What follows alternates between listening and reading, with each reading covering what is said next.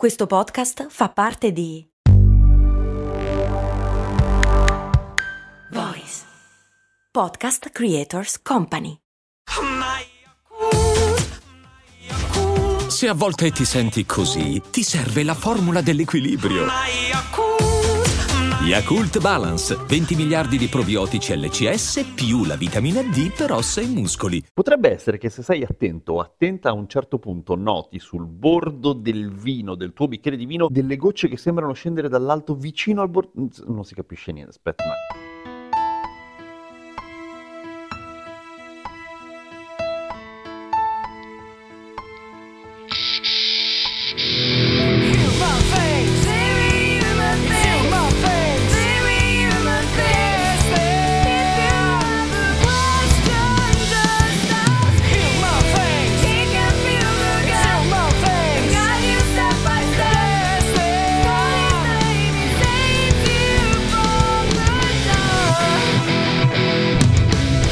Ciao, sono Giampiero Kesten e questo è Cose Molto Umane, il podcast che ogni giorno ti racconta di cose e potrebbe essere che stasera questa cosa sia stata ispirata da una serie di bicchieri di vino che ho osservato ma non ho bevuto naturalmente. Allora, quando bevi il vino o in realtà una sostanza abbastanza alcolica, e il vino in genere lo è, sopra il livello del vino si creano delle goccioline che continuano a cadere a ciclo. Cioè è come se piovesse il vino, si chiama effetto marangoni e si nota soprattutto se metti il bicchiere in controluce. Ma come cazzo fa a esserci sempre del vino che continua a ricadere nel vino? E allora la cosa è un po' strana, nel senso che intanto c'è una differenza sostanziale di tensione superficiale fra l'acqua e l'alcol. La tensione superficiale è quello che... Dai, adesso devi spiegare la tensione superficiale. No, non ci voglio. Allora, eh, c'è, c'è una differenza di tensione superficiale fra l'acqua e l'alcol. Potremmo dire che in un certo senso l'alcol è più liquido, meno viscoso dell'acqua e quindi tende a rampare sul bordo del bicchiere, cioè nel punto di contatto fra la superficie del vino e il bordo di vetro, tende a salire verso l'alto. E questo è normale, lo fanno un sacco di liquidi. E fin qua tutto ok. Poi a un certo punto succede che l'alcol contenuto nel vino che sta salendo sul vetro inizia a evaporare, quindi la tensione superficiale aumenta perché aumenta la quantità d'acqua contenuta nel vino perché l'alcol se ne va e quindi iniziano a formarsi delle gocce che per forza di gravità cadono verso il basso. Solo che questa cosa accade a ciclo continuo, come se fosse una sorta di mulino a vino. Quindi potrebbe essere una soluzione per trovare energia infinita. Se riuscissimo mai a imbrigliare con delle piccolissime turbine l'effetto Marangoni. Ma forse sono preda dell'eccessivo studio sulla questione del vino